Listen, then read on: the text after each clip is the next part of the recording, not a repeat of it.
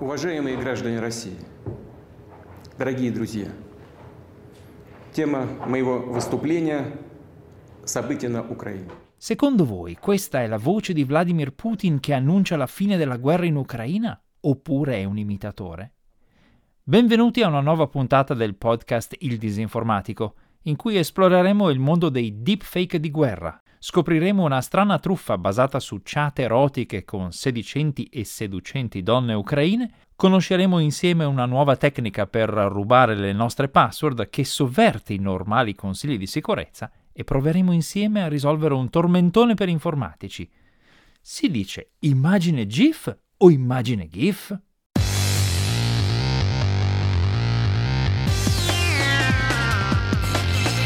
Il disinformatico.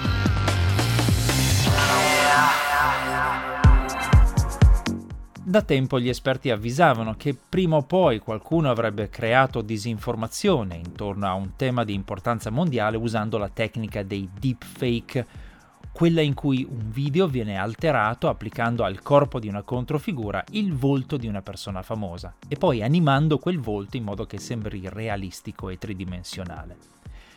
Spesso questa tecnica viene sfruttata per far fare e dire a qualcuno qualcosa che non ha in realtà né fatto né detto.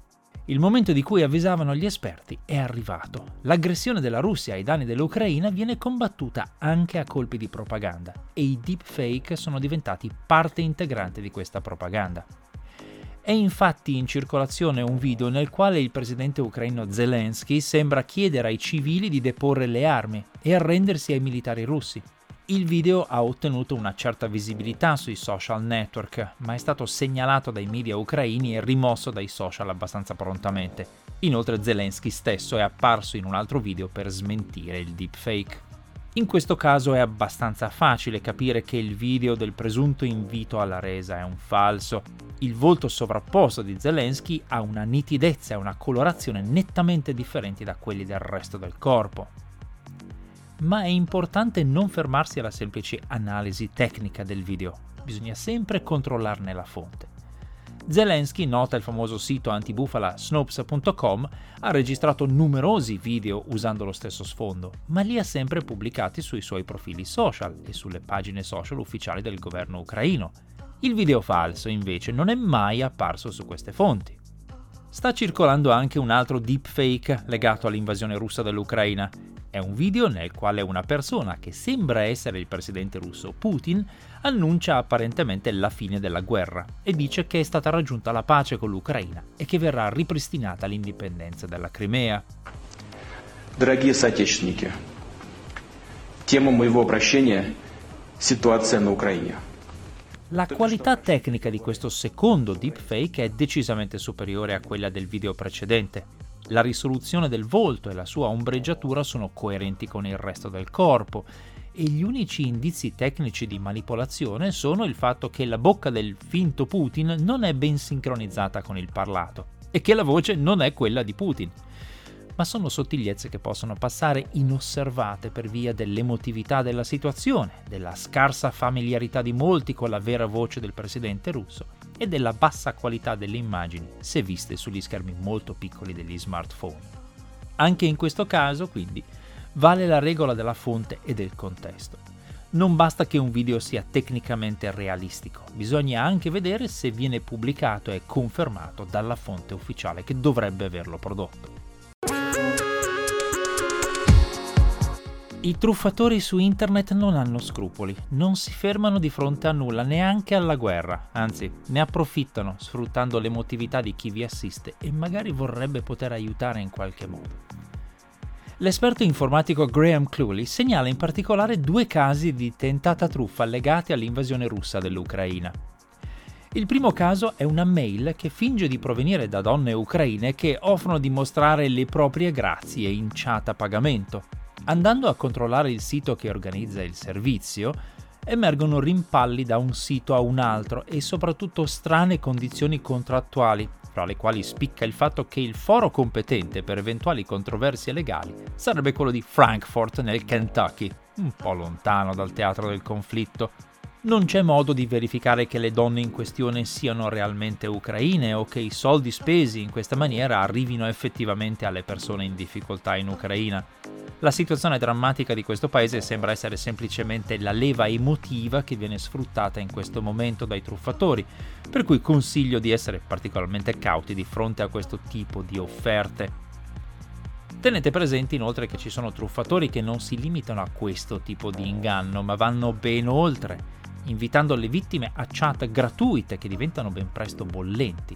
Il loro obiettivo in questo caso è convincere le vittime a esibirsi personalmente in video, usando la tecnica del se mi fai vedere qualcosa tu, ti faccio vedere qualcosa anch'io, e poi ricattarle, minacciando di pubblicare il video della chat, magari mandandola specificamente agli amici o al partner sentimentale, i cui nomi vengono facilmente trovati dai ricattatori, grazie alle informazioni che le persone pubblicano sui social network. L'informatico Graham Cluley segnala anche un altro tipo di truffa, nel quale una mail inviata da un sedicente esercito dell'Ucraina chiede sostegno economico e dice che la Banca Nazionale dell'Ucraina ha aperto un conto speciale per la raccolta di fondi, anche tramite criptovalute come i bitcoin. La cosa strana è che il link presente nella mail porta davvero al sito reale della Banca Nazionale dell'Ucraina, specificamente alla sua pagina che annuncia realmente l'apertura di un conto speciale a sostegno delle forze armate ucraine, proprio come dice la mail truffaldina. Ma c'è un trucco. Le coordinate di pagamento indicate nella mail dei truffatori sono differenti da quelle riportate sul sito reale della banca. La banca indica dei numeri di conto normali, mentre la mail dei truffatori riporta un wallet o portafogli in bitcoin. In altre parole, i truffatori stanno approfittando di una notizia reale e del buon cuore delle persone per imbrogliare. Per fortuna sembra che per ora l'imbroglio stia andando maluccio. Dato che il registro delle transazioni delle criptovalute è pubblico, possiamo sapere quanti soldi sono passati dal wallet usato dai truffatori. Al momento ammontano a circa 279 dollari versati ai criminali da 8 vittime. Fate attenzione e se volete fare donazioni rivolgetevi soltanto a intermediari conosciuti e affidabili. Non fidatevi dei link ricevuti via mail o tramite WhatsApp e simili.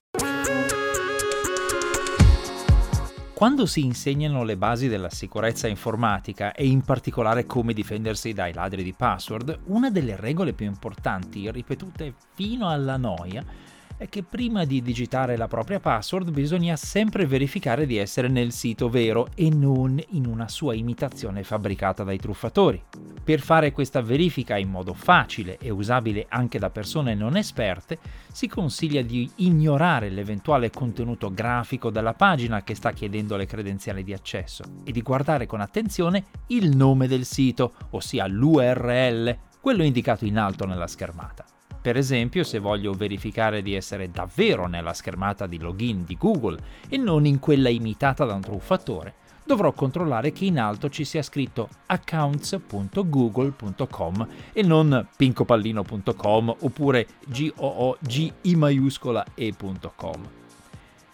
Come ulteriore verifica cercherò anche l'icona di un lucchetto chiuso accanto al nome del sito. Se non c'è, saprò per certo che mi trovo nel sito di un truffatore e quindi non digiterò la mia password. Se c'è invece non mi potrò fidare, perché i truffatori più abili possono fare in modo che il lucchetto chiuso compaia, ma se manca sarò sicuro di aver evitato un raggiro. Semplice e pratico, insomma, due piccole abitudini, guarda il nome, cerca il lucchetto, che si imparano facilmente e diventano automatiche come guardare a sinistra e a destra prima di attraversare la strada ma lascia fare agli informatici. È stata pubblicata da poco una tecnica che sovverte queste regole di sicurezza, perché è in grado di imitare quasi perfettamente sia il nome del sito, sia la presenza del lucchetto. Questa tecnica si chiama Browser in the Browser, abbreviato in BETB, ed è stata annunciata da un ricercatore di sicurezza che si fa chiamare semplicemente Mr. Docs. Funziona così. Avete presente quelle finestre di dialogo che compaiono spesso quando si accede la prima volta a un sito? Quelle che per evitarvi di dover creare un account e una password appositamente vi dicono fai login con Facebook, fai login con Microsoft, continua con Apple, collegati usando Google o cose simili. e vi propongono appunto di usare un vostro account esistente per il nuovo sito? Il ricercatore mostra che è estremamente semplice per un esperto creare una versione fraudolenta di queste finestre di dialogo e farla apparire sullo schermo della vittima. Fin qui niente di speciale, ma il trucco di Mr. Docs è che aggiunge alla finestra di dialogo un bordo superiore che imita la testata di un browser. La vittima di conseguenza crede che la finestra di dialogo sia la finestra del browser e quando va a controllare il nome del sito e la presenza del lucchetto seguendo le classiche regole di sicurezza, guarda il nome del sito mostrato nella finta testata del browser che è sotto il controllo del truffatore. Il ladro di password infatti può far comparire in questa testata un nome di sito a suo piacimento, per cui se vuole per esempio rubare una password di un account Google metterà in questa falsa testata accounts.google.com e per di più potrà anche inserire l'icona del lucchetto fintamente rassicurante. Un video pubblicato su YouTube di cui trovate le coordinate presso disinformatico.info illustra in dettaglio il procedimento necessario per creare un sito ruba password che usi questa tecnica, con tanto di modelli predefiniti e sito dimostrativo getgofish.com. La semplicità di questo metodo è preoccupante ed è inevitabile che questa tecnica verrà utilizzata dai truffatori e non solo dai ricercatori di sicurezza. Anzi, è già stata utilizzata almeno una volta nel 2020 per rubare password del servizio di distribuzione di videogiochi Steam. A questo punto occorre insomma aggiornare le proprie regole di sicurezza. Non basta più controllare il nome del sito e l'eventuale assenza del lucchetto. Gli esperti notano che c'è un modo abbastanza semplice per distinguere un sito fraudolento che usa questa tecnica ruba password da un sito autentico consiste nel provare a spostare la finestra di dialogo. Se è vera, sarà possibile spostarla in modo che si sovrapponga alla vera testata del browser. Se è falsa, questo spostamento la farà finire sotto la vera testata. Ma l'utente medio si ricorderà di fare ogni volta tutti questi controlli? È improbabile, per cui si consiglia di usare un approccio differente, di prevenzione attivare l'autenticazione a due fattori su ogni account usando le istruzioni apposite facilmente reperibili in Google.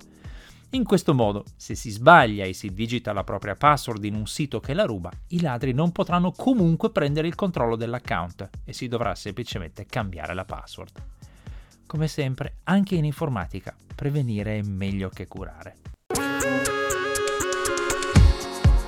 Stephen Wilhite, il creatore del popolarissimo formato grafico GIF, è morto a 74 anni il 14 marzo scorso. Ne ha dato annuncio alla moglie Kathleen.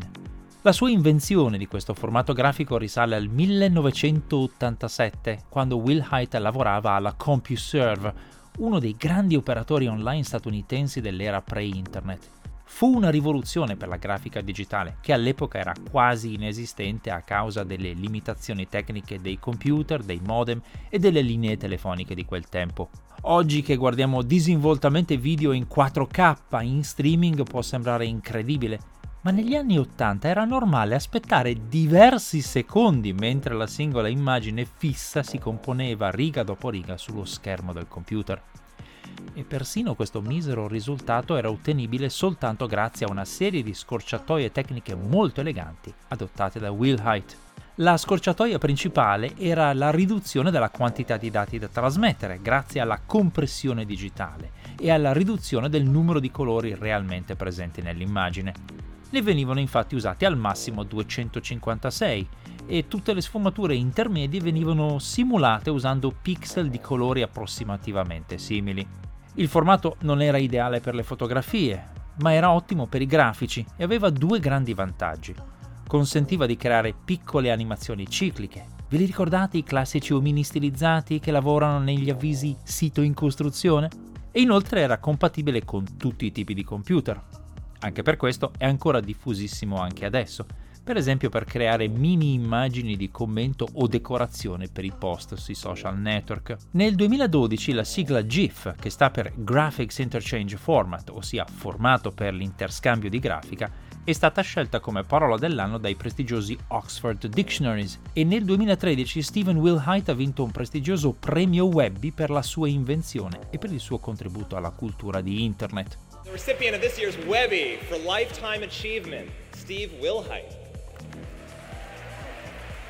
Sull'importanza del formato creato da Wilhite non ci sono dubbi, ma su come si pronunci il nome di quel formato invece c'è un battibecco che spopola fra gli informatici da decenni. Si dice GIF o GIF? Secondo la documentazione tecnica ufficiale rilasciata nel 1987, la pronuncia corretta sarebbe GIF. Wilhite stesso, nel ritirare il premio Webby nel 2013, ha ribadito che la pronuncia corretta è GIF e lo ha fatto a modo suo, usando appunto una GIF animata con la dicitura It's pronounced GIF, not GIF. In teoria, essendo il creatore dello standard, è lui a decidere qual è la pronuncia corretta del nome della sua creatura ma molti linguisti sono dell'avviso che in realtà è l'uso comune, non la regola astratta e imposta a decidere la pronuncia dei vocaboli e degli acronimi. Per cui il papà delle GIF o GIF che dir si voglia non avrebbe l'ultima parola sul nome della propria creatura. Di fatto a livello mondiale sembra che si stia imponendo la pronuncia GIF, secondo alcuni sondaggi, e i dizionari più autorevoli sono divisi sulla questione. La controversia fra l'altro è stata citata anche in Big Bang Theory, Those little animated pictures on the internet, are they called GIFs or GIFs? The guy who invented it says it's GIF. Una cosa è certa. Tormentare i vostri amici informatici sottoponendo loro la domanda ma si pronuncia GIF o GIF? È sempre stato un metodo garantito per creare pandemonio. Ora è utile anche per tenere viva la memoria di Stephen Wilhite. Grazie per aver seguito questa puntata del Disinformatico, una produzione della RSI, Radio Televisione Svizzera. Questo podcast viene pubblicato ogni venerdì presso www.rsi.ch slash il disinformatico, dove trovate anche le puntate precedenti. Questa serie di podcast è disponibile anche su iTunes, Google Podcast e Spotify. I testi integrali con i link e le fonti di riferimento sono pubblicati presso disinformatico.info. Se avete commenti, correzioni o segnalazioni, potete scrivermi una mail all'indirizzo paolo.attivissimo-rsi.ch. A presto!